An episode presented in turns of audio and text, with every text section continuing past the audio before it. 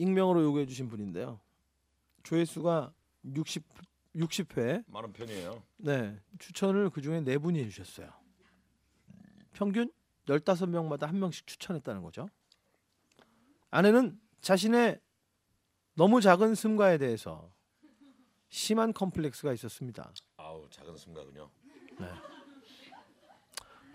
결혼 전에는 이러지 않았다며 이 모든 게 결혼해서 애 낳고 고생하며 살다 보니 이렇게 됐다면서?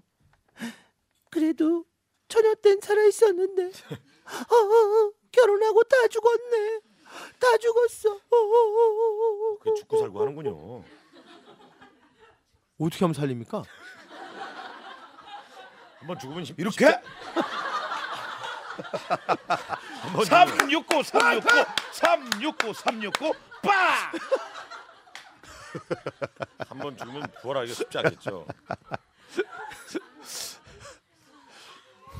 다들 그렇게 하시나 봐요.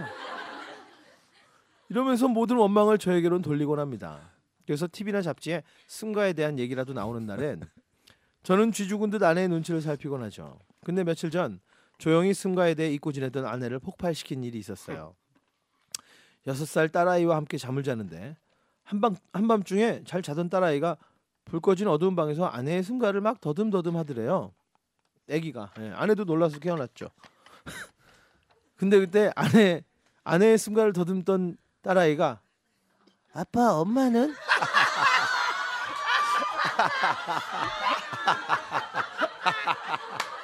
369 369 369 369 369 369아 아내가 아내가 정말 자기를 깜짝 놀라게. 아빠 엄마는 아내분이 아내분이 개 폭발했대요.